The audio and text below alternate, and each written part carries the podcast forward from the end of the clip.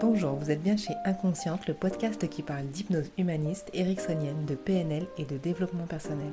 Je m'appelle Pascaline Nogrette, hypnothérapeute à Bordeaux. Passionnée par le corps et l'esprit et le lien entre les deux, je suis ultra motivée pour partager et simplifier tous ces outils que j'ai découverts toute seule ou que j'ai appris en formation ou dans les bouquins. Dans le cadre du cours sur la prise en charge non médicamenteuse de la douleur à l'Institut de formation de kinésithérapie de Bordeaux, j'ai pu amener quelques notions de base sur l'hypnose, la communication hypnotique et la synchronisation. Je commence avec le VACOG. Il nous permet de déterminer le canal préférentiel de chacun. VACOG, ça veut dire visuel, auditif, kinesthésique, olfactif, gustatif. En fait, nous utilisons les cinq dans notre vie de tous les jours, mais nous avons tout de même un canal préférentiel pour entrer en état modifié de conscience et parfois un autre pour mieux apprendre. J'ai cru pendant des années que je n'étais que kinesthésique. En plus, en tant que kiné, je n'ai pas cherché plus loin. Alors qu'en fait, je suis également très auditive, surtout pour l'entrée en état d'hypnose. Les mouvements oculaires. Ils nous permettent de déterminer aussi le VAK.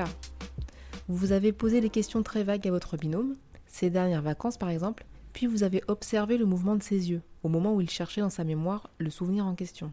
Peut-être un accès visuel, la mer, le ciel bleu, le sable, ou auditif, le bruit des vagues, des oiseaux, la musique en boîte de nuit, ou plutôt le kinesthésique. L'un de vous avait fait du surf et il a facilement accédé à son souvenir grâce aux sensations de l'eau, au déséquilibre, à la sensation de glisse, même à la chair de poule quand on a froid. En résumé, en regardant vers le haut, la personne visualise, sur les côtés en direction des oreilles, elle entend, et vers le bas, elle ressent ou met en route un petit dialogue intérieur. Vous avez testé aussi en posant des questions orientées à votre binôme de type visuel. Imagine une pomme violette ou blanche. De quelle couleur sont les yeux de ton meilleur ami? Des questions pour l'auditif. Te souviens-tu du bruit de la sonnerie au lycée? Imagine le grondement du tonnerre. Les questions pour le kinesthésique. Rappelle-toi la sensation de la chair de poule. Ou alors la dernière fois que tu t'es cogné un petit orteil ou le coude. En fonction des réponses, on pourra réajuster le schéma. Normalement, ça ne change pas avec un gaucher, mais on ne sait jamais. Nous avons chacun notre façon de communiquer et de mobiliser nos souvenirs. Les expressions verbales et l'orientation sensorielle. Nos métaphores parlent de nous également. En visuel, nous avions trouvé voir la vie en rose. Je vois, pour dire que je comprends. C'est louche, c'est clair. Avoir la lumière à tous les étages. En auditif, on avait avoir les oreilles qui sifflent, se faire tirer les oreilles. J'entends. Parler à un mur, ça me casse les oreilles, je m'écoute parler. Et en kinesthésique, ça fait froid dans le dos, ne pas avoir froid aux yeux, en avoir plein le dos, ça me donne la chair de poule, ça marche, j'étouffe, je ne le sens pas, ça pue. La respiration peut vous donner des indications aussi. Quand la respiration est plutôt thoracique, euh, respiration haute, la personne est plutôt visuelle. Quand la respiration est plutôt abdominale, la personne est plutôt kinesthésique. Et entre les deux, quand c'est harmonieux, elle est plutôt auditive. Ça, ces petites informations-là, elles vont vous aider euh, à comprendre quel est le canal préférentiel de votre patient et de pouvoir du coup par la suite proposer euh, une induction hypnotique ou une conversation euh, hypnotique centrée sur ce canal préférentiel-là. Même si on peut tout mélanger, on peut tout rajouter, on peut surcharger un peu le, conscient. Mais en tout cas, ça va vous aider à aller vers ce qui lui parle le plus, inconsciemment. Alors choisir ces mots. Pour les soignants, c'est évident qu'il faut adopter un langage positif et rassurant, même quand la situation n'est pas rassurante. On utilise donc la négation comme dans la phrase précédente, même quand la situation n'est pas rassurante. Vous voyez, j'ai utilisé euh, quand même un, mot, rassurante, et j'ai mis la négation. Cela vous oblige à faire une petite gymnastique mentale au départ afin de ne sortir de votre bouche que des mots positifs. Comme l'inconscient ne capte pas la grammaire et donc il ne capte pas la négation, vous pouvez largement user du ne pas et ne plus. Exemple du patient qui demande craintif à l'infirmière Est-ce que ça va faire mal? Réponse de celle-ci Bien sûr que ça va faire mal, qu'est-ce que vous croyez? Réponse de moi la kiné c'est un soin qui n'est pas agréable en général, mais certains disent que c'est vraiment pas sympa, d'autres que c'est acceptable. Ça dépend des gens. En tout cas, nous allons tout faire pour que vous soyez confortable. Et alors, qu'est-ce que vous me racontiez déjà, vous faites euh, Vous travaillez vous aussi à la poste? L'objectif n'est pas de mentir. Ici, j'ai dit la vérité sans rajouter la composante émotionnelle dramatique. C'est comme pour mon test Covid que j'ai passé au moment de CTP. Je ne l'avais jamais vécu, je ne peux donc pas en parler objectivement. Une fois le test fait, j'ai le vécu, mais il reste subjectif, il m'appartient. J'ai entendu beaucoup de gens dire que c'était douloureux, d'autres que ça chatouillait, c'est bien subjectif. L'objectivité, comme la normalité des perceptions sensorielles, n'existe pas. Si vous avez de la difficulté à choisir vos mots avec les patients, imaginez qu'il s'agit d'un de vos proches. Traitez les personnes âgées comme vos grands-parents et les enfants comme si c'était les vôtres.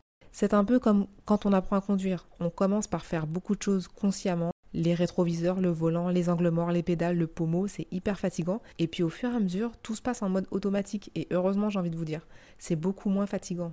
Je vous rajoute aussi une petite liste de mots sympas, des mots qui sont positifs. Je vous ai mis confort, sécurité, douceur, liberté, joli, gentil, agréable, joyeux, calme, serein, paisible, bon, beau, chouette, cool, super, excellent, magique, réconfortant, facile, simple, harmonieux, net, proche. Solution, idée, guérison, soin, soulager, aider, garder, accueillir. Et aussi bercer, jouer, gigoter, bouger, sauter, danser, rire, plaisanter, chatouiller, se reposer, dormir, rêver, prendre plaisir, imaginer, goûter, sentir. Et là, vous sentez qu'il y a comme un rythme en fait. Vous êtes déjà en état modifié de conscience parce que vous vous êtes focalisé. Point suivant, la structure de la séance d'hypnose. Je vous ai parlé de, des différentes étapes pour entrer en état d'hypnose. On a la focalisation.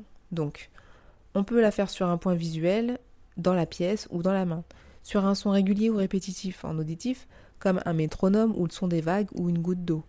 Et on peut focaliser aussi sur la respiration ou la lourdeur du corps en kinesthésique. Ensuite, l'absorption. La personne s'absorbe complètement en elle et se laisse glisser par la focalisation. C'est parfois le moment de l'apparition de phénomènes hypnotiques, comme la lévitation d'une main ou la catalepsie. C'est la main collée. Il peut apparaître aussi des signes de transhypnotique, comme les picotements dans le corps, des paupières qui clignent, le roulement des globes oculaires et bien d'autres encore. On a aussi la dissociation, en utilisant un vocabulaire la favorisant, comme le bras bouge, le visage rougit, et tu t'envoles loin. L'idée est de prendre de la distance avec la perception kinesthésique. La ratification, il s'agit de commenter à la personne tout ce que vous observez afin d'amplifier le phénomène de dissociation.